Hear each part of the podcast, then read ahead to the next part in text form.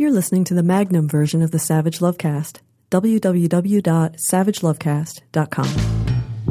If you're stuck in a relationship quandary, or if you're looking for sexual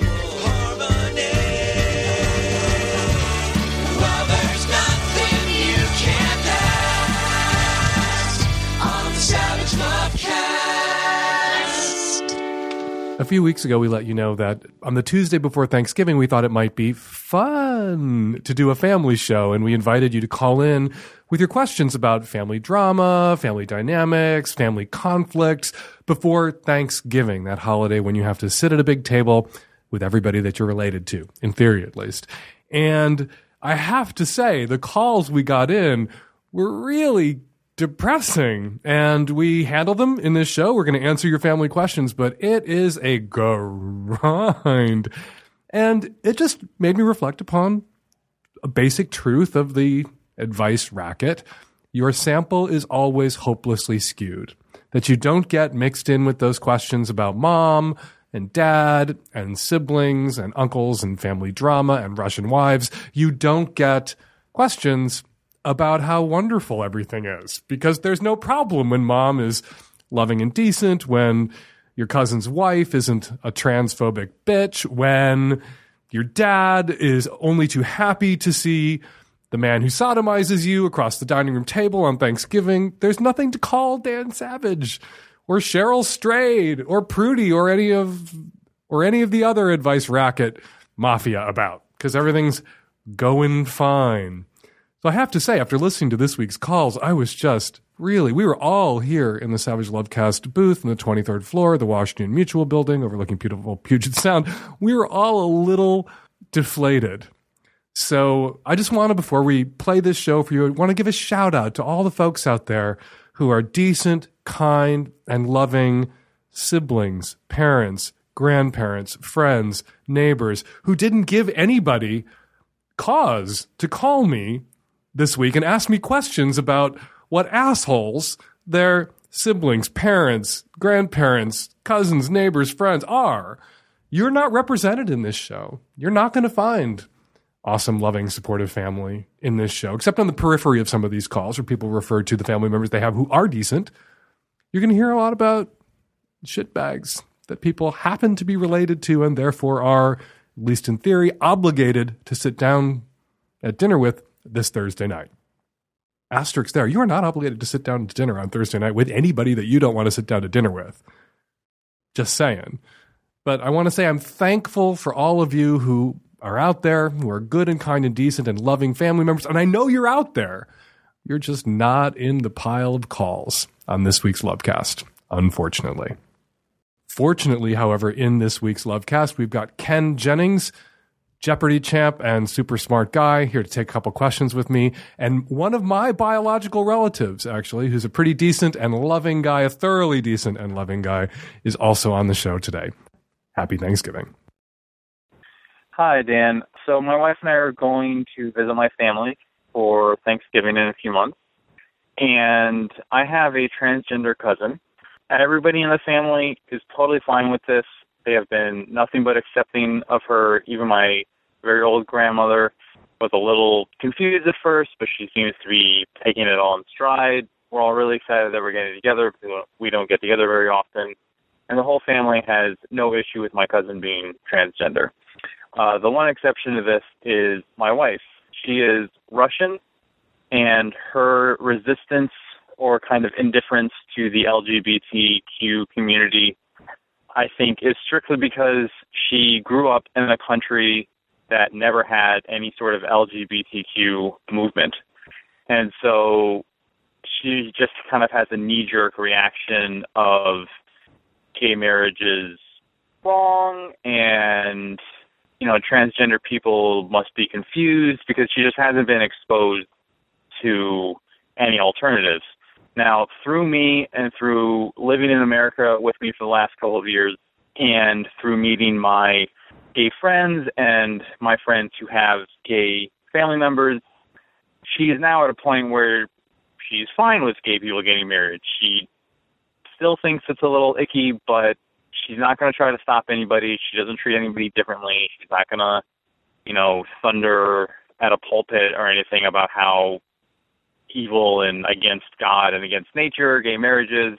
With my cousin, however, she is kind of, you know, grudgingly refusing to use the proper pronoun.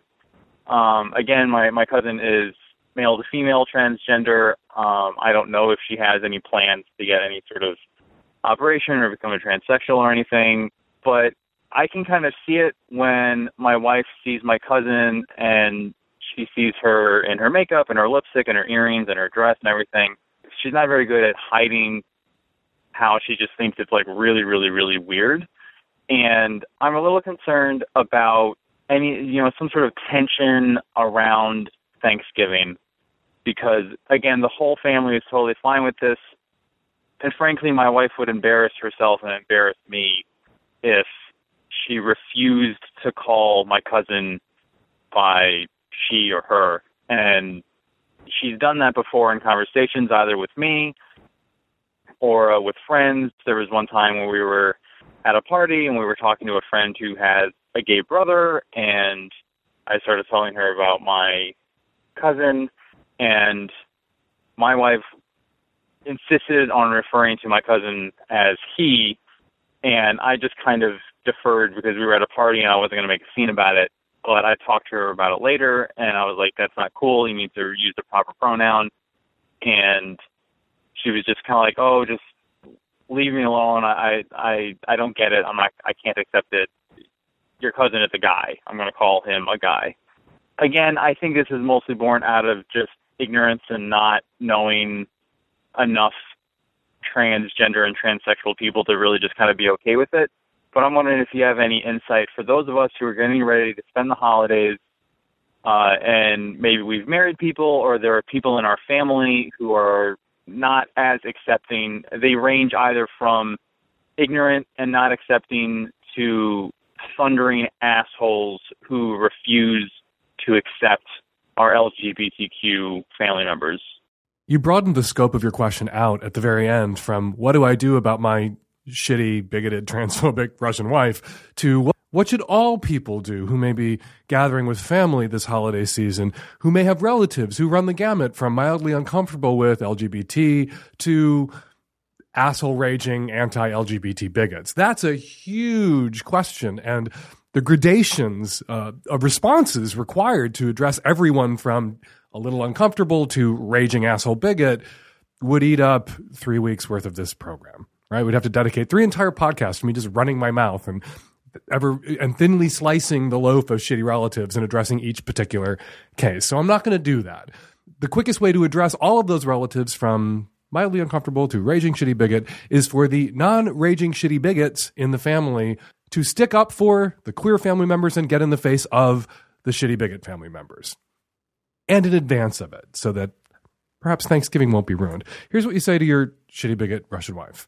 You stop wringing your hands, okay? You stop making excuses for her. You stop rationalizing her shit. There was, there is, or there was until very recently, an LGBT movement in Russia that was snuffed out by the demagoguery of the Putin regime. So it's just not true that there was never an LGBT civil rights movement in Russia or any LGBT presence in Russia. There was. Until Putin and his henchmen decided that they needed a scapegoat and went after LGBT people very, very viciously. Your wife succumbed to that vicious bullshit. She drank the vicious fucking Kool Aid and chose to be a bigot. That indeed is a choice. She's getting over it on the gay thing through exposure to you and your friends and your friends who happen to be gay. She'll get over the transphobic thing by exposure to you and a firmer you and your family members. But for this Thanksgiving, for Thanksgiving coming up, for two days from now, here's what you say to your shitty, bigot Russian wife about your cousin. She's a woman, period, the end. If you can't bring yourself to use the proper pronouns, don't use any pronouns at all. How about that option? Call her by her name and avoid using her fucking pronouns. Because the only thing you're going to achieve if you call my female cousin by improp by the incorrect pronouns, if you use masculine pronouns to refer to her in front of my relatives, the only thing you're going to, you're not going to make her not trans. You're not going to make her not a woman. You're going to make yourself look like an asshole and make me look like an idiot for marrying an asshole. And you're going to piss off all of my relatives. They're not going to be mad at my cousin. They're going to be mad at you. So the only person you're harming in that context, Thanksgiving dinner, when you attack a relative of ours, is yourself.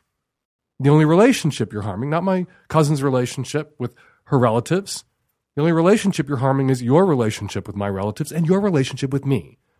So if you can't bring yourself to use the proper pronouns, shut your fucking mouth. And if you must refer to my cousin, refer to her by name. And then you don't have to use any fucking pronouns at all. Hi, Dan. I'm a 31 year old single lady from the St. Louis area. Growing up, my mother was terribly abusive, physically and mentally. Uh, it was bad for my sisters as well, but it was always worse for me. On top of that, she's extremely judgmental, and for most of my life, I've had self esteem issues. I decided to forgive her for the abuse, even though she never apologized for it. Uh, for a long time, I thought she was mentally ill or delusional because constantly her recollection of events doesn't match reality, and she's been playing the victim my entire life.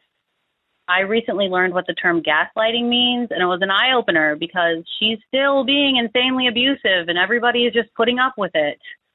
A year ago, I ended an abusive relationship with my son's father. I should mention that I am clinically depressed and untreated. I'm pretty broke. I'm a single mom of an autistic three year old. I'm an awesome mom. I don't have money, but I spend a lot of time and energy with and on my son. Uh, just over the summer, his dad started doing every other weekend visits, so I'm living my life as much as I can with or without my kid around dating, I'm making friends, I'm having experiences, and it feels awesome. I came out to my parents about being pansexual. My mother was disapproving, which I was able to laugh at. My father and my stepmom took it great. They're great people. Uh, I've never really felt like I fit in with my family. They're all really different from me, but I'm done with closets. So I've got a take it or leave it attitude, and it feels awesome. So a few weeks ago, my mom called me, and I was already stressed out about money. And she started asking me about money and telling me I wasn't doing enough for my child. I work two jobs, by the way. She was judging my life choices and telling me that I should be working four jobs like she did, even though she didn't. I remember I was there. Was just too much to hear about how I'm failing as a mother from that woman. So I screamed at her on the phone and hung up on her. She texted me that I was ungrateful, and I sent her a link to a blog about gaslighting. And at this point, I haven't talked to her since. I'm waiting for an apology, not about how I grew up, but about her judging my parenting now. So she called me on my birthday and left me a message, and it wasn't a happy birthday message. It was a passive aggressive, woe is me, I haven't seen my grandson thing that I did not return. So I am spending Thanksgiving with my dad's family, but I don't know about Christmas. I don't really want to see or talk to her until she apologizes to me. I don't know if that's fair to my son. I don't know if I should be soliciting an apology. So any advice is welcome. I just want to say that if you have the time and the space to be out there, to be dating, to be living your life, particularly on those weekends when your son is with his father, that you would hopefully prioritize and make some time for treating your depression. That's hugely important. And that is as much for you as it is for your son. Your son needs you to be in treatment for your depression. So please, quickly, and before I address anything else that you raised out of all of those issues, get in treatment for your depression. As for your mother, you are not required to spend five seconds with a toxic, abusive, gaslighting nutbag.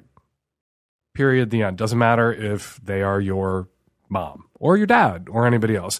You can get out there, as Armistead Maupin says, and find your logical family. You are not welded to or chained to your biological family for the rest of your life. You don't owe your mother anything. So lay down the law with your mom. I think maybe she deserves that. You saying the judgment ends, the recrimination ends, the bullshit ends, the taking dumps on me ends, and you need to take responsibility for X, Y, or Z from the past and stop pretending that what was or is wasn't or isn't. And then you can have a relationship with your grandson and perhaps with me, but not until. And maybe in the letter you mention and I think it should be a letter and perhaps handwritten. You mention to your mother that you're in treatment for depression, and you suggested that your mother get in treatment for her issues. Hey, Dan, 33 year old gay guy. So I came out in my 30s. My parents, deeply religious, uh, in the heart of Texas, threw a fit, but I have a house. I have a job. I don't live with them. All they do is send me, you know, debunked articles from NARTH and other things like that and how it's a choice. But that's not what I'm calling about. I have a boyfriend that lives about an hour and 15 minutes out. We love each other when we see each other. He still lives with his parents while he had to move back in with his parents, anyways, after college. Anyways, they've invited me to Thanksgiving and Christmas, which I think is very heartwarming and it means a lot to me. But his dad is a rampant homophobe. His dad does not like me. His dad avoids me. I'm, and that's fine. I'm a bag of nails. I don't care. But his dad is also physically abusive has been physically abusive to my boyfriend. He's beat up my boyfriend. I've had to go at 12 at night, hit the road, drive an hour to console my boyfriend, and I'll do that in a heartbeat. I love him to death. And as much as I want to spend Thanksgiving and Christmas with him, uh, my boyfriend's reassured me, and he said that his mom's fine with it and all this, but I don't want to go there, leave, and having stirred the pot, his dad hit him. I don't know if he will, but I don't want that. I mean, I don't hate his dad. His dad's an idiot. And his dad's close minded and used to be an alcoholic, and he's trying to get over that. But at the same time, I don't want to cause grief for my boyfriend. And I don't know if my boyfriend's telling me, oh, it's okay, and the mom's telling me, oh, it's okay, but she's been abused by him too, just because they want me around, but I want him to have a good Christmas, and I want to have a good Christmas with him. But I don't want it to blow up a house. It's not going to affect me, only if it affects him. If his dad like comes at me, I don't care. Like I'm used to this bullshit. I grew up in bigotry. I can take it, but I don't know what to do with him. I want to say yes, but not if it hurts him.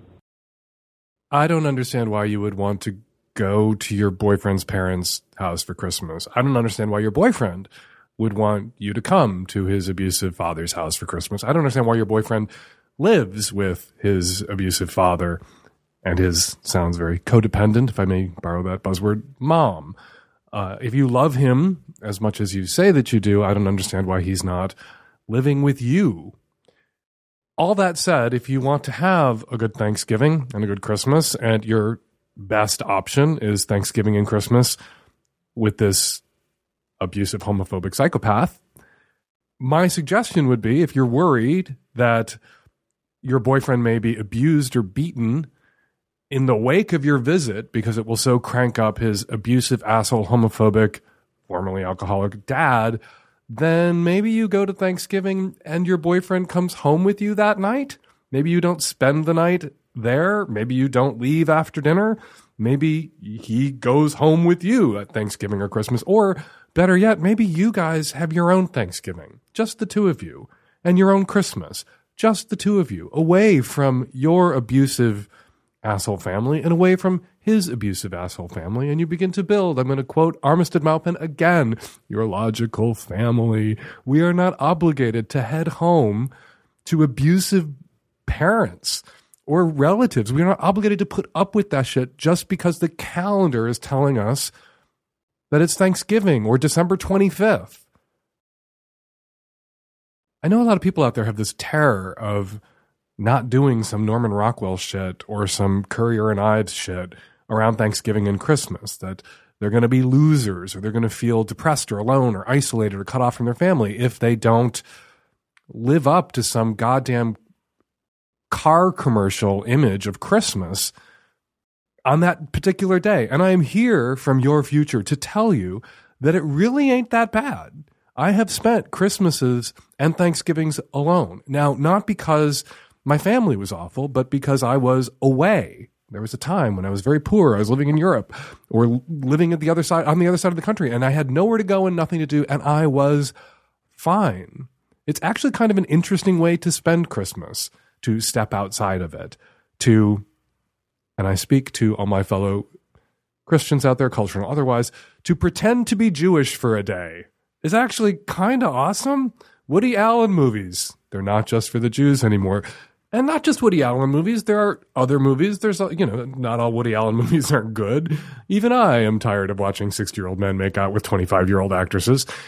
There's Netflix, and there's other shit at the multiplex on Christmas Day besides Woody Allen. There's something about heading to a Chinese restaurant in a big city on Christmas Day, even alone, and just eating with the Jews. It ain't that bad. It's actually kind of existentially interesting, not existentially depressing, to be outside the commercial, consumerist, familial maelstrom that typically characterizes Christmas, that you can be a conscientious objector or even an exile from it for a year or two and not be destroyed by that. And in that time, you can cast around where the people that you need to pull into your life and pull into your orbit that you might enjoy spending a subsequent Christmas with, as opposed to the shitbags that the culture or your faith tradition or your guilt tripping extended family tells you you must spend your Christmases with. It ain't true. Hello, Dan. By now, you may or may not have heard that the Mormon Church has just announced a new policy that stipulates that children of same sex couples may not be blessed in the church and may not be baptized until they've reached the age of 18 and are willing to, quote, disavow any acceptance of their parents' lifestyle and receive appro- approval from the first presidency or highest governing body of the church. I'm sure you'll want to look into this and uh, thoroughly smack it down as uh, terrible, damaging, hateful, unnecessary, and just the worst. Um, as a Mormon myself, I am incredibly ashamed of this policy and cannot believe that they would go to these lengths. Furthermore, they've recently, at the same time, amended the definition of apostasy, for which one can be excommunicated, to include explicitly that the uh, for individuals who have entered into same-gender marriages. The policy is just ridiculous. I mean, um, if you're the child of a rapist, a murderer, a uh, money launderer, uh, you, your kids can get baptized, but if your parents happen to be gay, you can't um, and it's the worst. So, just want to formally voice, voice my thoughts as a Mormon that this is not good. Joining me to help answer this question, Ken Jennings, Jeopardy champ, author of numerous books and semi professional Twitterer kindly consented to come in to take some time off of your duties as one of the 12 apostles, as a member in good standing of the quorum of the 12 apostles. Yeah, you know, because in addition, I am the chief Mormon correspondent for the Dan Savage podcast. So I believe you're the chief Mormon correspondent for Twitter. I don't know. There's, I can't be the only one on Twitter. There's a lot of there's a lot of Mormons out there. A lot of Mormons having kids. But no, it's a pleasure to be here. Thanks for having me back. So, you speak for the Mormon Church. I should I should preface this by saying I do not represent the Mormon Church officially in any way. Are you going to get I, in trouble for except coming that I taught on? Sunday school last week. Are you going to get in trouble for coming on a podcast hosted by a notorious faith bashing faggot?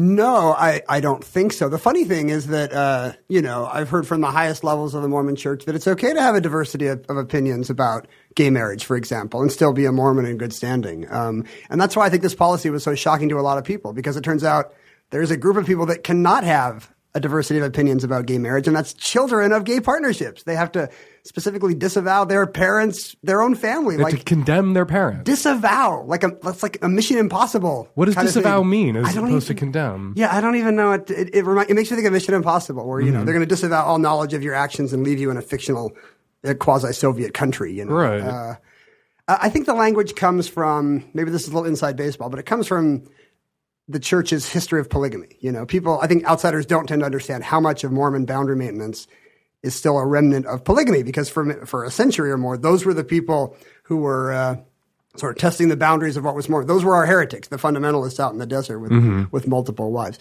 So I think what happened here is that all the language that the church has used for you know to, to separate themselves from polygamous marriages just got rolled over. And I think from what I have seen on the show Sister Wives, kids in kids in polygamous compounds who want to become mainstream Mormons also have to disavow the practice of polygamy. I think that's where the language is coming from here. But it just seems crazy to apply. But they had to disavow their parents, particularly, specifically. What was so shocking reading this, it was like saying to an 18 year old kid who maybe, you know, have Mormon grandparents or from a Mormon faith tradition, whose same sex parents may have been Mormon, or maybe the child of someone who'd been in an opposite sex marriage that they were sort of hustled into early in life when they wanted to be right with God, and they divorced and because and came out as they were gay, and that kid may want to be Mormon like grandma and dad was before he came out as gay. Yeah. And they're saying to him, Oh, you can when you're 18, so long as you take a shit on your parents.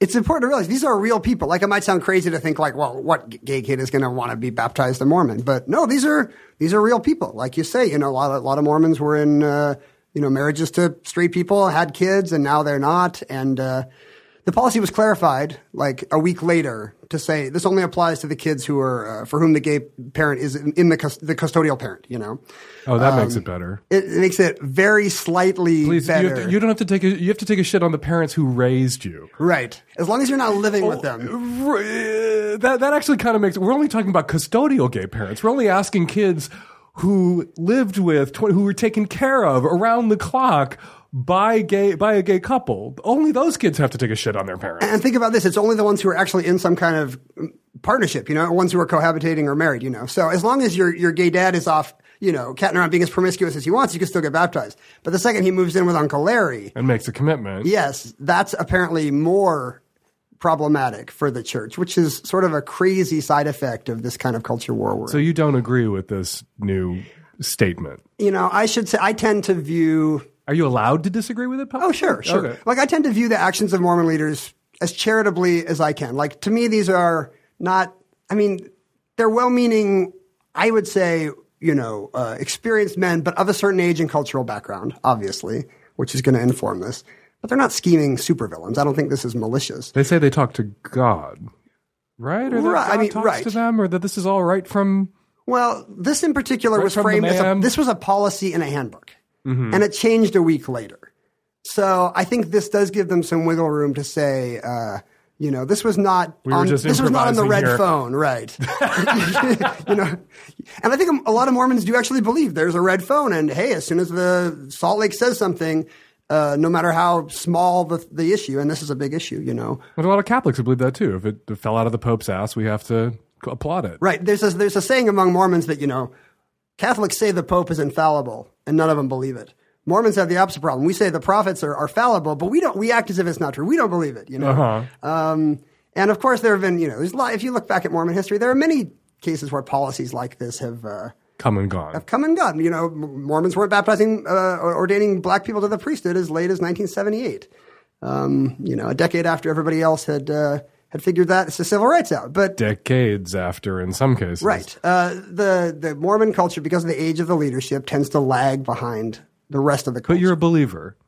it's it's uh, it's brought me in my life. I feel like it's something that's my faith tradition that I was raised in. It's brought me closer to God, makes me a better person, um, and that's why I find stuff like this just heartbreaking Mm-hmm. and bewildering. You're a super smart guy, though, and I'm not as smart as you. I would not. I would wash out on Jeopardy Oh, I in like wouldn't say 11 that. seconds. Say that. And doesn't the the very fungibility of belief uh, that you know they said this about African Americans once upon a time, and this about polygamy once upon a time, and, and the same thing in like Catholic land. We said this about the movement of the planets once upon a time, and we burned people at the stake for being right about the movement of the planets the fact that religions are constantly editing themselves, adjusting, changing, morphing, changing with the times, the, the fungibility of belief, its malleability, to me points to its fundamental bedrock bullshittery. Right. That, that we're just making this shit up, and leaders of various faith traditions and churches to amass power are getting away with what they can. And processing a lot of their, I think, sexual psychosis through the exercise of these powers. And I think that's part of what's going on here. And me, I, I run that all through my head, and I'm like, all right, bye, religion. Have fun, everybody who's still religious. You run that all through your head, and it brought you closer to God. How did that work? Well, I mean, you're far from the only one. I mean, there's there's this whole movement now of people who have sort of realized, you know, secular life is working just fine. You know, we don't need whatever religion gave us in the 15th century. And I totally get that. If I was raised for, in that kind of a background, I, I would. I, I'm I'm a very sort of skeptical, rationalistic person by You nature. are. You're an empiricist. Yes, I don't believe in the Loch Ness monster or crystals. But you or- believe in invisible friends and angels.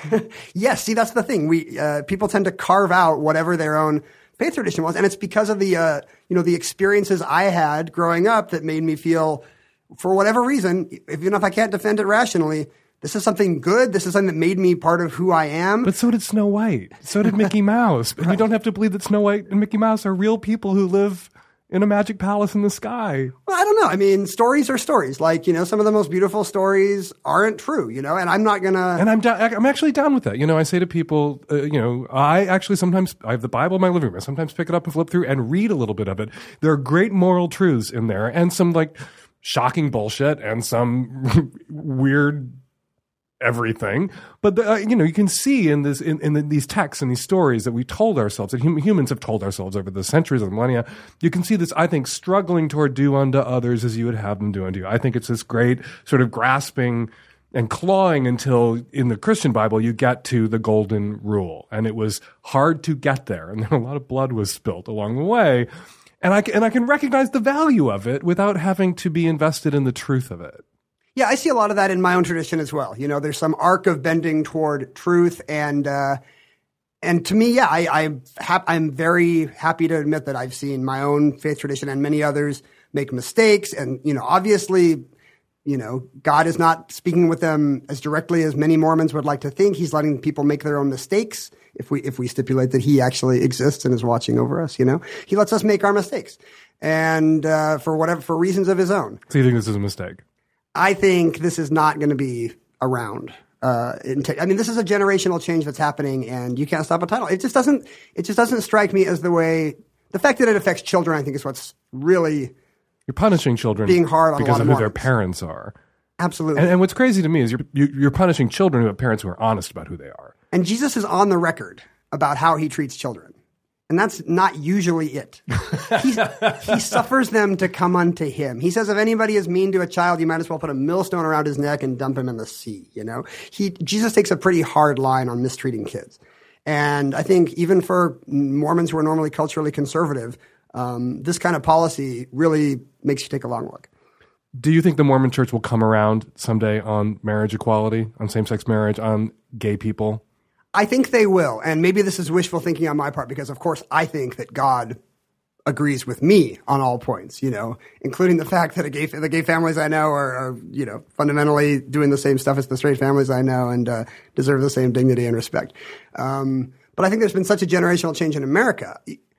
I saw a survey where almost half of all evangelical kids under 30 or something were now in favor of gay marriage being legal, you know? And Mormons are often to the left of evangelicals on social issues. You know, this is, this change is coming to the Mormon church as well. Uh, and I think it's going to be sooner rather Boy, than but it's a messy, cacophonous process in Mormon land. The support of Prop 8, the blowback from Prop 8 that the Mormon church suffered, the poetic justice of marriage equality coming to Utah as a direct result of the Supreme Court's ruling on the Prop 8 case. That was delicious. I have to say, a little Schadenfreude there. That was that was fun to watch. I don't blame you, Dan. Marriage equality, same-sex couples marrying in Utah is a direct consequence of the Mormon Church's actions in Cal- to prevent gay marriage in California. I can't say I didn't feel the same thing, but uh, but there have been some thawing recently. You know, uh, a Mormon leader spoke out against Kim Davis and said that this is a whack job. You know, they uh, they had they had worked for civil unions um, and uh, and civil rights protections for gays in Utah and in Salt Lake City. Um, so That's I- I also what made this move shocking. exactly. because there did seem to be this thaw, there did seem to be this effort on the part of the Mormon Church to make a distinction between the way gay people should be treated in the civic space as opposed to the theological space. You know what? Everyone's entitled to their own theology. If who I am and how I live prevents me from being a member of your church, okay, I can you- live you with seem that. okay with that, I'm Dan. totally fine with that. I actually joked on I have some literature for you. I joked on my blog that you know the Mormon Church refusing to baptize the kids of gay parents until they're 18. I just my reaction was kids with straight parents should be so lucky to not be sucked into a church, whether it's Catholic or Mormon or anything. Like churches grab them young so that even when people grow up to be smart empiricists, they still believe. That maybe that should be the policy. You know, that's that's one reaction. Um, I don't think the reaction should be, uh, and I'm, I'm, I think I probably saw you linking to something similar. Now's the time for uh, Mormons with a conscience to get out. You know, um, that's not my fundamental urge here because I feel like I, I didn't say Mormons of the conscious have to get out. No, but you- you- my mom stayed in the Catholic Church despite disagreeing with the Catholic Church about everything because it was her church and she was going to change it just by sitting there. So I respect Mormons who stay. I was just I saw you post a link. you I was know, linking to if you want to get out of the church, here's how you do it. who were leaving, Right. people who were leaving, And, and, and thousands have. And thousands have. And uh, my point with, uh, with those things is this is what churches, particularly in the West, particularly in the United States, are, are coming to face and, and are a little shocked by that they used to be able to indulge in really rabid anti-queer bigotry, homophobia, transphobia, and the only per- people that they were hurting were queer people. And now when they go in for rabid homophobia and transphobia, they're hurting themselves too. And that's a new experience for evangelical churches that are watching young people walk away. Because when you force them to choose between their friends and Tony Perkins, they're going to choose their friends. And the same thing is happening in the Mormon church, which places such emphasis on family and children. And you're saying to Mormon parents, well, you have to choose the church or your own kids that we've told you are the most important things in your lives. And Mormon parents are going, my kids. Uh, yeah, absolutely. Or my conscience, you know, like I don't think this is how Jesus would act, you know. Um, and but yeah, as you said, I would like to. I would. I don't want to see a version of the Mormon Church where everybody like me who has qualms about this has left. You know, that would that would scare me more. I don't want to see that either. We don't want to pigeonhole you as just a Mormon guest expert. So we're going to actually keep you around for another question that has Oh, wow. nothing to do with your faith tradition. I'm honored. You get non-Mormon questions sometimes. we, I do get not. This is not crazy. actually a, a Mormon I thought uh, your whole sex advice podcast, was podcast, about sex advice for gay Mormons. It's a very niche podcast you do, Dan. but it's really popular. weirdly popular. Hi, Dan. Uh, I'm just calling with a question. I was wondering how I can sync my period to my girlfriend. We used to be somewhat synced, but it seems like as our relationship goes on, we're moving further apart and it's very inconvenient. So I haven't really found a lot on the internet about this. I would really appreciate your advice or maybe advice of some medical specialist you might know. okay, Ken, we don't have a medical expert. We have you, Jeopardy champ. How do these women resync up their periods? Their periods used to be in sync, and that was very convenient. Now they're out of sync, and that's inconvenient, presumably for sex. So, Ken, And, and for other reasons, I would assume. I mean, you yeah, I don't know what those other reasons might be happy at the same time, be cranky at the same time. It's more efficient. Wouldn't you want if you were? I would. You think? I think you'd want the crankiness spaced apart. How explosive could it be if you're both equally cranky at the same time? If one of you is cranky and the other is able to absorb it and is cool and can calm that one down, but if you're both cranky together, you're gonna burn down schools. It must have worked though. They must have had some system. They stayed away from each other. You know. Um, But that's not the question, Ken. How do they resync how do they their resync? periods? Yes. Luckily, this is my other area of expertise: Mormon doctrine and uh, Lesbian. lesbian estrogen. That's what my business. All right, knock it out of the park. Show us what you got. Uh, well, from what I've heard anecdotally, uh, periods tend to sync together over time. Like, uh, I'm not sure what's what they're doing what's wrong. happening in this case that's making them go up. I mean, it happens in offices, for example, isn't that right? Yeah. happens in don't know, Dorms. crowded elevators. Maybe I don't. I have no idea. Mormon temples. Maybe I. I don't think there's been any you know academic work done on that. Um, so they need to move into a dorm or an office. there must be some way you could do it. You know, some ex- more exposure to. I mean, I don't know. They should be rubbing sweat on each other. It's it's in all the fluids, right? The pheromones. yeah, there's got to be pheromones. They got to start sniffing thing. each other's armpits every night, once a day. They just got to like inhale deeply, and that'll do the trick. I assumed they were. I don't know much about lesbians. I assumed they were doing that. I guess. yeah, they do tend to jam their noses into various crevices. That's know. their I lesbian specialty. But that, it seems like that kind of thing would work. It must be mediated by pheromones or something, right? It's got to be in the air. yeah. Um, I'm just at this point. I'm just spitballing. But you would think lesbians, like fuck the pheromones, they're going down on each other Right, all like- the time. They're, they're they're they're lapping up each other's vaginal secretions. Would they have to rely on sweat and pheromones to up? Hopefully- Wouldn't that be like sweat and pheromones on steroids times a thousand? Hopefully, yeah, they're sharing fluids in a way that most office mates are not. Hopefully, One would hope. Marge, what did you glaze these donuts with? Um, yeah, wow. well, I hope that was helpful, caller. Any last words? Any final? I feel like we haven't been helpful at all. Sometimes we just have to acknowledge what we cannot know. That's my approach to faith. Life is a rich tapestry. Yeah, and there are things we cannot know, like whether there's a higher power or a God. You could have so had don't some- pretend to know. But here we just, you and I just sat here pretending to know what to tell these women in the same way that many people of faith pretend to know that which they cannot know. But you could have had some lesbian endocrinologist on here, you know, I could have, but I thought it'd be more fun to embarrass you. to randomly recruit someone off the street. You're a Jeopardy champ. I thought Jeopardy champs knew everything. That's the point. It's sort of a broad generalist kind of wealth of knowledge. Can you imagine if that was like uh, the Daily Double category? Category Ken is uh, lesbian endocrinology. How much do you want to wager? How much would you weigh? Well, now we know. Now we know. Like, Zero. I'm, That's I'm, where I'm you would- hopeless. I'm hopeless at this stuff. Well, we hope we helped, caller. All right, we actually stopped recording there for a second because we were going to say goodbye to you and wrap you out, as they say in Hollywood in the film business, when uh, one of the tech savvy at risk youth, who's actually a, a lady with lady parts, gave us the answer. Weird. I know. Why would you ask a woman a question? that I could ask Ken Jennings, Jeopardy champ. That th- th- she said that you know you could just tell these two lesbos to get on the p- the pill whether they need it or not because the pill will resync your periods because you're on the pill it prevents you from menstruating you, you take the pill every day but there's a, a few days a week when you're taking it when it's basically just a placebo. placebo. there's nothing in it so that you can have your period so that you menstruate and so lesbians if you got on the pill together it would sync your period right up I should have known that. I should have known that. My wife actually has more regular periods when she's on the pill. I should have known it too. I just read The Birth of the Pill ah. by Jonathan Eig, last week's guest. I read that book, which is all about. There's a whole section about why they designed a pill where women menstruated once a week. It's lower stakes for us as, as people who don't menstruate. You know, like this. This is not top of mind information for Yeah, us. we're penis havers. To we our, don't have to think about to our shame. But you sleep with women. You should have known this. I, I I feel like I should have known that more than you should. One have known. caveat. There one- are tampons in my house and maybe not in yours. Actually, no, there are none in my house unless unless they use them for insulation, and we haven't torn that wall out yet and discovered that there were wall surplus tampons used as insulation.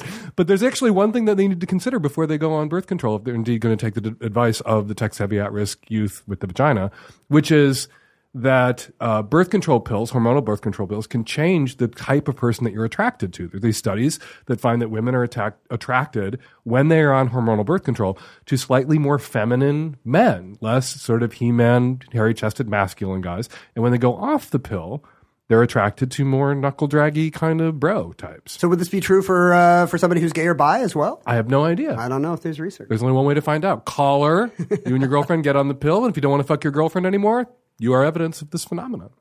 Ken Jennings, Jeopardy champ, author of numerous books. You just had a new one come out recently, right? Yeah, I'm writing these junior genius books for kids now. So Where you tell them how to be smart empiricists. amazing facts about dinosaurs and whatnot. What's the title of these books? Where can they find them? The Junior Genius Guide's on sale everywhere. Fine books are sold. Also, follow Ken on Twitter at Ken Jennings. At Ken Jennings. Always amusing. Thank you so much for coming in. Please come back next time the Mormon Church does something stupid. This is the only time we ever get to hang out. Like, I don't want to say it's good with when the Mormon Church does something terrible to LGBT people, but at least we get to hang out, Dan. Maybe that's the Mormon Church's intent. They just want you and I to come together. Maybe God's working through us. Hi, Dan. I am a married, heterosexual, grown ass woman living in the Pacific Northwest. My question for you doesn't relate to sex so much as relationships. Myself and my two siblings have had a tumultuous, to say the least, relationship with our stepfather for over 20 years. He is cold, calculating, often cruel. My husband was the first one to use the word abusive, and I don't think he's wrong, but feel dramatic for saying so. He is always passive aggressive and often downright jaw droppingly rude, particularly to my elder sister who has mental disabilities. He put down my mother and all my siblings without hesitation or remorse and often publicly. But he's also capable of extreme generosity, and for many of the most recent years, I was his advocate, telling my siblings and supporting my mother, saying, He's just a weirdo, don't take it personally. He's not a sociopath, he's just a little Asperger's y. One of my deepest regrets is when my mom asked if I thought she chose him over her children. I said no, when I should have said yes. A couple of years ago, I had a baby and quit my job, and he generously offered to hire me and my marketing skill set to work for his company doing freelance work from home. On a professional level, we always got along and keep it well professional. Shortly after my baby was born, however, following a family trip that proved to be out of my PTSD childhood nightmares, won't go into details, but it was bad, my husband told me he wouldn't tolerate his behavior, and we started to pull back from our position as his advocate. He drew a line in the sand and basically said he wouldn't allow for him to treat us all, particularly me and our child, the way that he does the rest of the family. We decided as our own family unit to quietly step away and keep him at least at, uh, at an arm's length. We discreetly cut off any financial strings or favors owed him in an effort to establish new boundaries, but also not cause war in the family, save my job. This lasted for a couple of months before an altercation between he and my family exploded. I had had enough and called my mother and told her that we were through. Well, fast forward a year, and here we are. There have been a handful of ugly altercations since. The whole thing played out uh, a large part in our decision to move out of the state.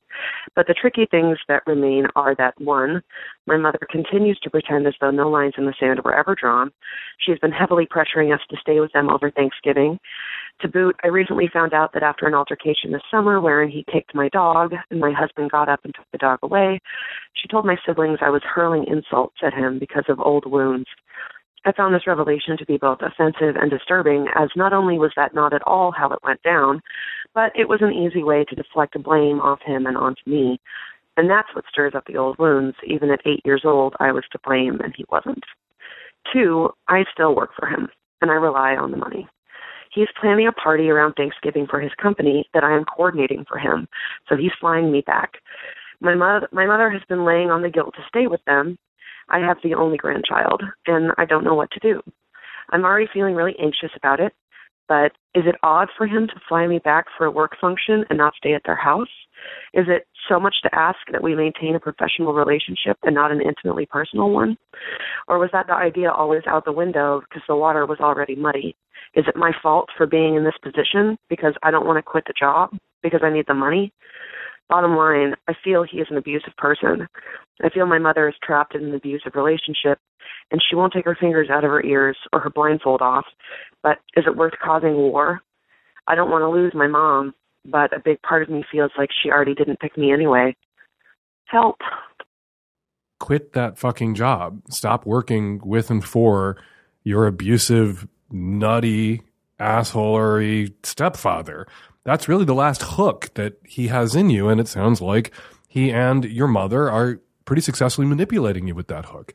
Get your fucking resume together. There are other freelance gigs out there that you could land, even in the absence of those freelance gigs.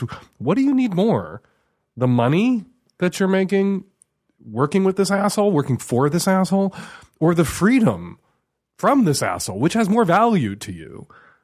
I would, if I were you, choose the latter. Whatever you have to give up. That's an expensive cell phone plan, uh, your cable package, whatever you have to cut out of your life financially, whatever trims you have to make to get yourself to a place where you can cut this guy out of your life, make those cuts. Totally fucking worth it. And then you can make a decision about whether or not you want to see your mom and the rest of your family, including this asshole, at Thanksgiving or Christmas without having to weigh it against your economic self interest, which is really what's putting you in this horrifying position. I would not go home if I were you. Your family, you, your husband, your kid, wherever it is that you are now, in the state that you fled to to get away from these people, you can have your own Thanksgiving dinner. You can have Thanksgiving dinners with friends. You can establish your own household and your own traditions. And you can say to mom, if she wants to drop in, we don't have a guest room though, make that clear. If they want to drop in, they can drop in, but you are not going to stay with them ever again. Period. The end. Because look what happens when you guys hang out. Look at that fucking family vacation. And whose genius idea was that? When you have toxic, shitty family members who whatever other good qualities they have. You say that he can be very generous. You say that he can be very kind, but then he has these these blowups and these eruptions. You don't go on cruises with those people. You don't rent a cabin in the woods to stay with those people. You only see those people under circumstances where you can get the fuck away from them. So that if things begin to go south, it's uh well, here's my hat, here's my coat. See you next year, maybe. And you're out the fucking door. So yeah, you're not going to go on vacations with your stepfather ever again. You're also not going to stay at your mother's house with your stepfather ever again. Period. The end. And get that fucking resume together and find a new freelance gig. Holy crap. And P.S. A man who'll kick your dog in a fit of rage will kick your kid in a fit of rage. So yeah, I wouldn't go home for Thanksgiving and stay with the nutbag. Hi, Dan. Uh, I'm a 31 year old straight male living in the Northwest. I had a question regarding my family. I was hoping you could help me uh, resolve it. So, about eight years ago, my younger sister, uh, who's very dear to me, she was in a relationship with a guy. Uh, all of us really liked him, everybody in my family, uh, until I found out that he'd been hitting her. Uh, didn't happen often. It happened a couple times, uh, usually under the influence of alcohol, but it was still pretty devastating. And uh, like a idiot, macho, overprotective big brother, I confronted him and I scared him bad enough that he left her and he left town. He joined the Navy and uh, disappeared out of our lives for a number of years. Um, my sister eventually told our parents about the abuse uh, which they promptly denied. Um, I don't know why exactly, but my mother in particular just for years didn't consent that this happened. She wouldn't accept it, even though I was telling her and my sister was telling her, and we told her over and over. She liked this boyfriend so much she wouldn't accept it. So, cut to uh, last year, I uh, call my parents up and uh, you know just for a routine chat, and she tells me that the guy's back in town and that he and my sister have been dating again. And not only that, they've been dating for about a year and a half at this point, um, which means they've been hiding it from me and straight up lying to me about it. Um, and it's it's been frustrating for me. It's really kind of put a strain um, because every time I, I think about it or I try and talk to my mother about it, she tries to blame my sister. She says, "Oh, the, there was alcohol involved. He was, they were drunk. She can be very difficult." Stuff like that, and it just makes me feel like she's she's so eager to push my sister into a relationship that she's not thinking about the possible repercussions. So basically, I I was looking for advice on just how to kind of reconcile this. It's been hurting my relationship with my family. I live in a different state, so it's difficult to to communicate with them on a frequent basis, and especially when every time we talk on the phone, it devolves into an argument. My sister has kind of stopped talking to me at all, uh, not because she's mad. I think she's more embarrassed, and I'm embarrassed because I feel like I should be respecting her decision, but it's it's very difficult. So, in your opinion, do people in these abusive relationships can they change. I'm I tend to be of the opinion that you know maybe they do change, but he kind of blew his chance. You know, uh, his, he's going to have to prove that he's a good guy with someone else.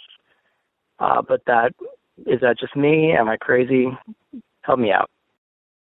You need to separate your mother's shit from your sister's choices, right? Your mother, when you intervened in the past, and right fucking on, big brother coming through for the little sister in the abusive relationship, reading that guy, the Riot Act, that conversation, that Riot Act reading, uh, being the the catalyst, the ending the relationship, uh, convincing him he needed to get the fuck out of town and join the Navy and go sort himself out. Your you know, red cape, white knight shit when your sister was younger, when they were dating, when you discovered that this relationship at that time was abusive, right fucking on. Well done. Good for you, big brother.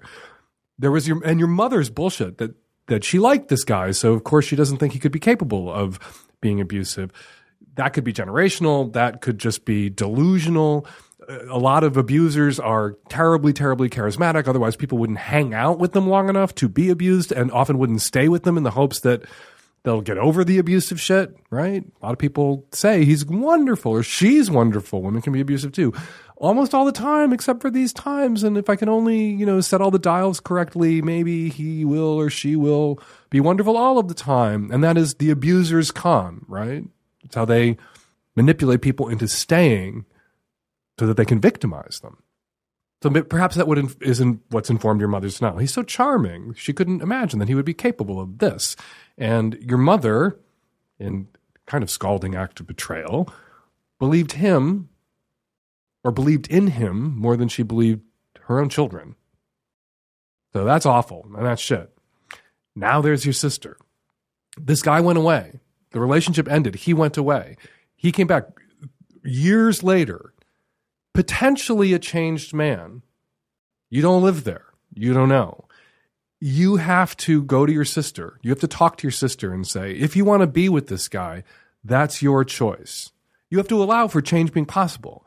And you do allow for change being possible. You say he could change. but that he blew his chance with your sister and that he will have to prove that he's changed with some new partner, but that's not your choice to make. That's your sister's choice to make. So if every time you get on your phone with your sister, now that you know that she's dating him again, you blow up at her or you order her to break up with this guy or you communicate to her that that's the only outcome that you will accept, she's not going to communicate with you about this relationship. And you need her to communicate with you about this relationship. She needs you more than anybody else in her life, potentially, to communicate with about this relationship because of the history of abuse in this relationship.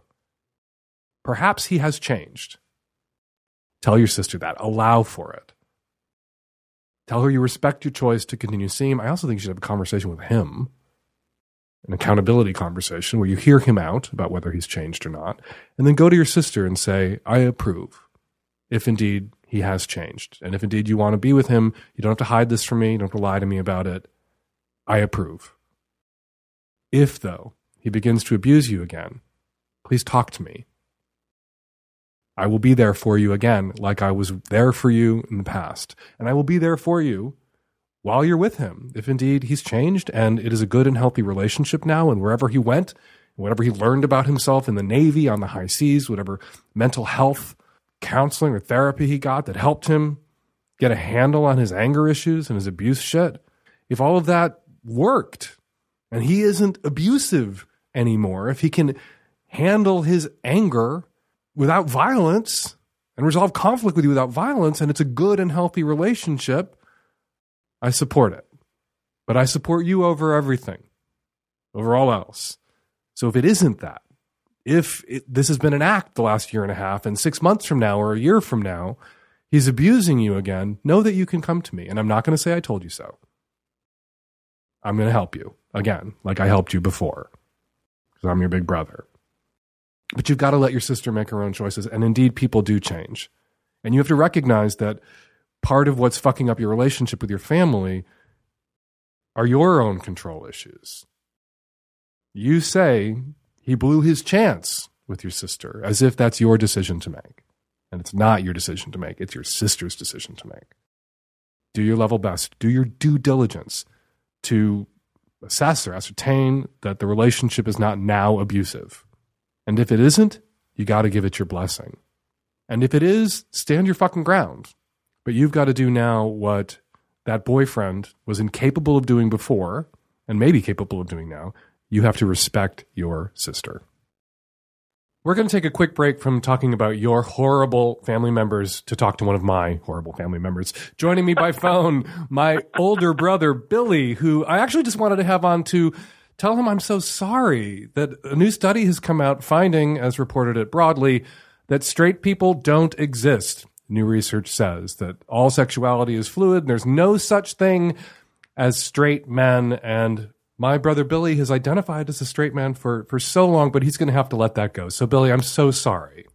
Well, you know, straight white men are so invisible in this culture and so marginalized anyway. well, you. I, um, I, so wait, wait. I think I can. I think I can. I think I can bear it. You can't marginalize what doesn't exist according to studies. I'm just going to read a little quote here. We've always recognized mostly straight women, that is, women who are mostly straight, but if the right woman comes along, maybe she'll try it out. We used to think that was only a female phenomenon. And here's how they determined that it wasn't just a female phenomenon, but men too, so there's no such thing as straight men. We show straight men a picture of a woman masturbating and they respond just like a straight guy, but then you also show them a guy masturbating and their eyes dilate a little bit. So we're actually able to show physiologically that all guys are not either gay, straight, or bi. So Billy, your dilating eyes gave you away. Um, you know, it's it's amazing how you can narrow things down physiologically. Like there's no other thing that can make your eyes dilate other than arousal. Mm-hmm. Um, I'm not in this guy's academic field, so I can't speak to it, but it sounds like BS to me. Oh, that's right. I can swear on this, right? It sounds like total, utter fucking bullshit to me. You're just in denial. This is the first phase, Bill. You're in denial of, of letting go of your heterosexuality. You know, living in the house on Lunt, I would occasionally come home and, and find you and Peter watching a video that at first I thought was some kind of equestrian event and then turned out to be pornography.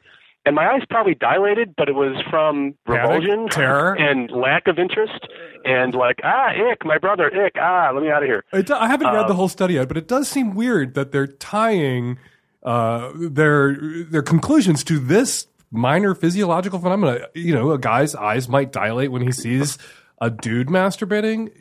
You know, I can gin up all sorts of evolutionary biology explanations Right, for that. right. We grew up in clumps of humans where if some guy was getting laid next to you who had a hard on, that your odds of getting laid that night rose too, and that might instill arousal Right. or dilate your fucking eyes. It would be much more interesting if you showed a guy, you know, a guy masturbating, and it wasn't his eyes dilating, but his dick hardening was the phenomenon Right. documented. Right, and if you think about uh, straight pornography, which I'm sure you do all the time, constantly, um, you know, if, if straight pornography was not going to work on straight men, they would have to like pixelate all the dudes in it who are doing stuff, right? Mm-hmm. And it doesn't work that way. So I think there's there's all sorts of weird visual stuff going on. But you know, the idea again, your eyes dilate. People, well, people have talked a lot over the years about how erotic arousal mimics other physiological functions like fear, you know, the fight and flight response. There's all sorts of things that you know, up your adrenaline, increase your blood flow, increase your heart rate. So you're, you're saying your eyeballs. you're saying you're not aroused by another dude masturbating. You're terrified. Well, it depends. Terrified would depend on the exact situation. Like, you know, it's on the L in the morning when I'm, you know, on my way to work. Yeah. if it's on a video, it's like, okay, well, whatever. It happens on videos. So, so you Um, but I, I you I, but I- reject what- these what- conclusions. You you assert you're going to assert a- publicly that you are still straight and straight is a I am. thing. I am 100 percent straight. and it's not a that without- delusion. It's not a delusion. No, no, because you know what?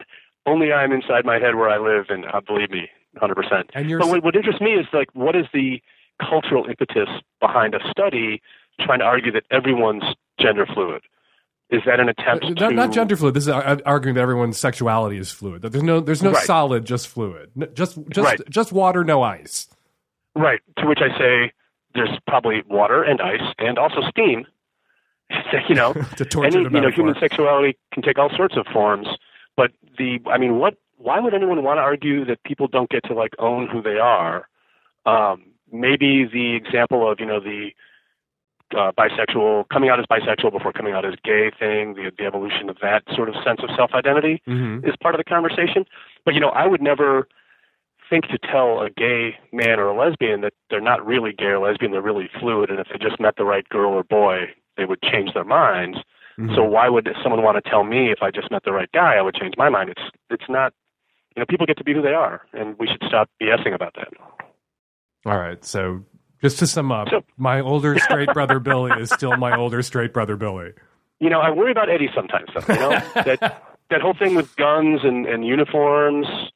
You know, that's got a subtext that I'm not really comfortable. with. Yeah, our older or my brother Eddie, your younger brother, my older brother, a cop. Yeah, and there is something kind of gay about cops. I've seen a lot of You know, pornography. there isn't. Notice this: the village people.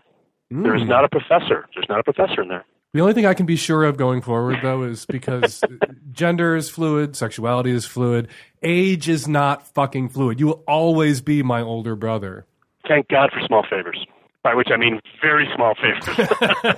Bill Savage, my older and still straight brother, despite what researchers are saying. Uh, you can read the article if you want to find out about this study by going to Broadly. It's a chunk of Vice.com. The article is titled Straight People Don't Exist, New Research Says, by Diana Tourjée. And my brother says this is bullshit. Is this bullshit, Bill? That's bullshit. Okay.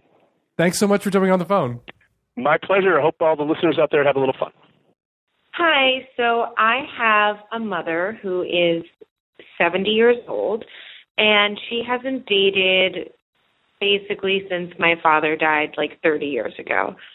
She did a little bit here and there, but not really anything came of it. I would love her as she gets older and I've moved far away to find someone that she could spend you know, the rest of her life with. But she's so negative about finding anyone. She says she doesn't want to date an old man, which doesn't make sense because I'm like, you're old. And then her other thing that she says is old people don't fall in love, and that's only a young person thing. And that just breaks my heart that she thinks that. I don't know what to do. I wish she would find someone. Should I just stay out of it, or should I try to get her in on the dating scene? What you don't say in your call, and I think it's material, you don't say your mother is unhappy, single. I think you should stay the fuck out of it and leave your mother the fuck alone and let her make her own choices. it's entirely possible that, a woman of your mother's generation really never wanted to be married in the first place or didn't ever have a chance earlier in her life to be single and on her own. And after your father passed away, as much as she may have loved him, and she was single and on her own, she may have discovered that this is how she really enjoyed living. That she liked the autonomy, she liked the peace and quiet, she liked having her own space that was all hers and only hers. But she can't tell you that because our culture pathologizes singlehood. It, it, tells us that people who don't have partners, don't have life partners, aren't in love with anyone, are losers. And I think it was especially true for older generations of women. It's held up that they were failures if they didn't have love and lovers and, and a man in their life. And maybe your mother doesn't feel that way, but you can't articulate it. And better you should just read that into your mother's actions than continue to browbeat your mother into doing something she clearly does not want to do. She doesn't want to date. Maybe what your mother would really like to say to you is, I prefer to be alone. But she doesn't want you to think she's a damaged person who would rather be alone. So she says, Old people don't fall in love, or I don't want to date anybody who would date me. I don't want to date an old man. And those excuses get her off the hook because then her being alone isn't her fault. It's the fault of elderly people don't fall in love, which is not true, or it's the fault of you know the men that are t- to her tastes, nineteen year olds presumably, aren't into her type. But it absolves her, and she can sidestep the stigma of choosing to be alone, preferring to be alone. If I were in your shoes, I would stop browbeating my mother about this, and I would allow for the possibility that she is happier single, as that is the choice that she has consistently made for three decades. All right? Respect the choice your mother has made. Back the fuck off. Leave her alone. And you said it would be nice if she had someone in her life because you're moving away. And if that's what's informing this, you feel guilty because you're moving farther away or you're worried about your mother. There are other ways to make sure that your mother has companionship and is cared for and checked in on and looked after without having to saddle her with some man she has to take care of and milk and clean up after. Look around in the community where she lives for adult social services, for elderly social services, for elder daycare programs, where your mother can meet other people. And who knows, maybe she'll fall in love with one of them. Maybe lightning will strike, but where she can meet other people her own age who may be single or not, but that she can spend time with and that she can form relationships with and who can be there for her at those moments that you're worried about not being able to be there for her yourself. There's another way. There are other options besides somebody to fuck your 70 year old mother. Pardon me, somebody to date your 70 year old mother. There are other options if what you're really concerned about is her solitude. Hi, I am a 29 year old woman on the East Coast, and I'm calling because my sister, who up until she was about 23 or so, had been dating men, is now dating a woman who is a wonderful, wonderful woman. And she has been introduced to all members of our family, uh, except for my grandmother, who lives out in Iowa and does not know that she is dating a woman. Because my mother is a little uncomfortable with it, I think. She doesn't say that she's really uncomfortable with it, but I think she's uncomfortable. And she does not want my sister to tell my grandmother. However, my grandmother is coming for Christmas, and my sister has been dating this wonderful woman for two years now, at least. And we've been talking and going back and forth about it. My mother doesn't want my sister to tell her, she says, because my grandmother gets very bad anxiety. Um, she has a lot of trouble sleeping at night. She's 87 years old. And she worries what the revelation that her granddaughter is dating a woman will do to her. I think that she should tell her. I think she could probably handle it, but I'd love your input, and uh, I love any advice that you have for my sister on how to talk to our grandmother and uh, also our mother. I'm doing the math in my head, and if grandma is 87 years old today, that means grandma was 47 years old in 1977, really at the height of the sexual revolution and at the height of the gay revolution in a way, the first wave of the gay revolution, gay liberation, and a decade almost post Stonewall and gay communities and Harvey Milk. Grandma is not 87 years old in 1957. Grandma is 87 years old in 2015. So grandma's been around. Grandma knows queer people exist and exist in families. Grandma is probably cognizant of the marriage equality movement and what happened at the fucking Supreme Court. So it seems likely that your mother is underestimating her mother and how informed she might be or how capable she might be of absorbing this blow. Also, it occurs to me that if at 87, finding out she has a lesbian granddaughter pushes grandmother over the edge, if it takes her out, it's there are worse ways to go. We don't want your grandmother voting in 2016 anyway, potentially. So why not tell? I know that's a really dark Irish Catholic, awful thing to say. I hope your grandmother lives to be 387. Of course, nobody should ever die ever. But, you know, compared to a long, protracted battle with some debilitating illness or being intubated or hooked up to machines or slowly succumbing to some painful cancer, dropping dead at the Christmas dinner table because your granddaughter's a lesbian seems like a humane way to put the old girl down. Also, speaking of mom, and I take that all back and I don't mean it and I apologize in advance. Pivoting quickly to mom, it's possible that and, I, am going to you know make some assumptions about your mother's relationship with her mother grandmas sometimes do this where they're nothing but sweet and kind to their grandchildren, but they don't treat their actual children the same way. So if grandma has a problem with something a granddaughter is doing, like another lady, perhaps, she would never say that to the granddaughter, but she will rip in to her own child. She will tear your mother apart while being nothing but sweet to your sister's face maybe you should have a conversation with your mother about that. If that's what your mother is worried about, draw her out. Like, mom, what do you think grandma's going to do? How do you think she's going to react? If it's not going to kill her and that's not what you mean, is grandma just going to be shitty to you about it, blame you about it? Is grandma going to condemn your parenting, insist that I'm a lesbian or I'm dating a woman, I'm bi?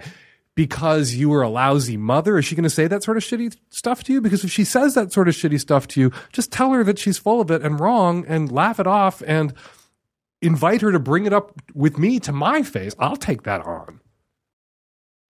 That doesn't help. If that doesn't mollify your mother, if it, this really is just your mother projecting her discomfort onto grandma, that is a thing sometimes that parents will do. They will pretend that they're fine with your queerness, but they will say this relative and that relative and this relative, they couldn't handle it, so please don't come out to them. They're just projecting their discomfort onto others. And doing that thing where we underestimate old people their capacity to love and accept. So maybe your mother's just underestimating her mother. There's only one way to find out if she's underestimating her mother, and that's for your sister to come out to her mother, to come out to grandma. And your sister can do this well in advance of Christmas. Your sister can go visit grandma and come out to her casually herself so that mom isn't the one there who's on the hook who has to pick up the pieces so that grandma can't turn to mom and blow up. That if there's any blowing up that needs to be done, Grandma can get it out of the way before the potatoes are passed around the table, or before your grandma passes at the table. Hi, Dan. I'm a 22 year old straight woman living in New York City. Um, my boyfriend and I have been together monogamously for about a year. We met in college we both graduated in May. And I stayed in upstate New York in my college town for a job, and he went back home to New England to live with his parents over the summer he was away um for a temporary job out of state and we almost broke up because every time I would go out with my roommates and my friends he would pick a fight with me because he wanted to keep me on the phone so I wouldn't talk to anybody else like over stupid stuff like how he didn't like my tattoo or something like that um we a few weeks ago we had a serious like relationship evaluating talk and agreed not to be in constant communication like texting all the time and things have gotten a little better. But recently I moved to New York City for a new job, and he lives with his parents three hours away in New England. And he visits on the weekends usually, and we talk every day, but he's always hounding me to come visit him. Um, it's not that I don't want to visit him, but I just moved to, you know, New York City and I want to experience it. And, as you know, living in New York City is expensive enough without having to pay for a train to Connecticut every other weekend, especially for a broke 20 something. And I'm not sure he understands the concept of paying bills and being financially independent. And honestly, I feel awkward going home with him and hanging out with his parents while I could be doing other things I actually enjoy here, like going out with my friends he's kind of a homebody. He doesn't like to go out and do things as much as I like to. Um, the one time I have tried to take him out here with my friends, um, the night ended with us fighting because a guy bumped into me at a bar and he thought I was flirting with the guy. Uh, I mean, I do appreciate a little downtime, you know, going to his house and everything, but not as frequently as he would like, I suppose. I'm starting to feel like I'm being bullied or guilty in to visit him every other weekend to sit on his couch rather than feeling like I should go there because I want to. I can't help but think it's because he's bored at home all the time. And I keep thinking that if he gets a job soon, he'll be busier and have to, you know, work friends and he'll get that it's fun to go out every once in a while and give me a break from having to text him to reassure him every time I go out that I'm not talking to anybody else. I'm not sure if this is because I'm his first girlfriend or if he's insecure or because I took his virginity or what. The main kicker with all of this is we both already booked tickets to fly to my hometown for Thanksgiving with my very, very, very large family. I'm from the Midwest and I've never taken a boyfriend home. And since I moved to the East Coast for college, I swore to myself I wouldn't take a guy home to my family unless I was serious about him. And up until recently, there was no doubt in my mind that my relationship with my boyfriend was long term material. And part of me wants to just grin and bear it until he gets a job and a life. And part of me wants to be single and not have to worry about commuting to New England every other weekend. I do love him and I know he's a good guy, but should I cut him loose? Should I wait for him to grow up? And I guess my biggest question is, should I take him home for Thanksgiving? It's kind of a big deal for me. I don't I don't really want to introduce him to my grandparents if I think he's a fuck boy. I don't know. You are going to break up with this boy now before the end of this podcast, before we get to the outro music, you are going to break up with this guy. He is wrong for you, and you are pinning your hopes on seemingly him getting a job and turning into an entirely different human being. That somehow getting a job and making some work friends and going out will convince him not to be a shut down, jealous, controlling asshole some guy bumps into you in a bar and he blows up at you because he thinks you're flirting with that guy, that's the end of the relationship, right? That's some green eyed monster, sexist, jealous shit that disqualifies a guy from having a girlfriend, period. So it's over, and you're not bringing him home. You're not interested in your grandparents. You should, when you break up with him, you can if you feel guilty about it, since you've already purchased tickets and he purchased himself a ticket to your hometown for Thanksgiving. You can tell him you will reimburse him for the cost of the airfare. And won't it be worth it? Right? Think of the money you're going to save not having to schlep to Connecticut every other weekend to see him. So you can take some of that money you're going to save on those Connecticut trips that sound excruciating, particularly when you're running off to Connecticut to sit on a couch in his basement as opposed to being in the greatest city in the world, running around at age 22 with your friends in New York. You're going to take some of that money and you're going to send it to him, and you will be free of him, and it'll be a lovely, responsible parting gift and gesture on your part, and not a not a necessary one. You actually don't have to pay him for the cost of that ticket if you don't want to or if you can't. All you have to tell him is he's not coming to your hometown for Thanksgiving. That he is disinvited because your relationship is over because you are breaking up with him. You have my permission to DTMFA. Happy fucking Thanksgiving. Hey, Dan. Um, I'm calling to leave a comment about uh, episode 473 about the girl uh, who was kind of freaking out because her uh, boyfriend came out to her as bi. And you said, uh, you know, guys that go that don't go down on women uh, are probably really gay, and you said that before. Well, I can tell you, here is a gay guy. I'm very gay. I have a husband. I've been gay for years. 46 years old, and I went down on a woman uh, the time I had sex with a woman, and it was great, and I loved it, and I would do it again. And gay, gay, gayer, gayest, into pussy, like going down on a woman, and would do it again. So, figure that one out. Hi, Dan. Um, this is a comment for the woman who was wondering about how to um, get spankings with a new puppy in the house. Uh, the other thing that could happen is that your dog could get a little excited and want to join you in the bedroom. So, to avoid both instances, I recommend crate training your dog, getting a Kong toy, filling it with peanut butter, and letting your dog go to town on that, or while your husband or boyfriend is going to town on you. Hi, Dan. I'm calling in response to the woman who is concerned about her potential puppy barking during her loud sex. My husband and I have a dog, and the good news is that she never barks while we have sex. The bad news is that she climbs onto the bed right before my husband comes, then proceeds to lick the wet spot. Enjoy puppy parenthood. And we're going to leave it there before we get to the number. We now have mugs. You can let everyone in your office or your dorm or your house know that you're a Savage Lovecast listener and fan. There's a GGG mug and a fuck first mug, a subtle fuck first mug. Go to thestranger.com slash savage swag to check out the mugs and to order them. On sale now. GGG and Fuck First Mugs make an excellent gift. And speaking of excellent gifts, Laura Snoud tweets, Got the Magnum edition of Savage Lovecast for my 29th. Now it feels like my birthday every Tuesday. Thanks, my friend Amy. Thank you, Amy, for gifting the Lovecast to Laura. If anyone listening wants to gift the Magnum edition of Savage Lovecast to your friends and family, go to savagelovecast.com 206 302 2064 is the number here at the newly swagged Savage Lovecast 206 302 2064 to record a question or comment for a future show. Follow me on Twitter at Fake Dan Savage. Follow Ken Jennings on Twitter at Ken Jennings. And follow my brother Billy, Bill Savage, on Twitter at Rogers Park Man. From the entire Savage Lovecast family, from me and Nancy and the tech savvy at risk youth, we're wishing you a happy Thanksgiving. And me and Nancy and the Tech Savvy at Risk Youth will all be back at you next week with another installment of the Savage Lovecast. Thanks for listening.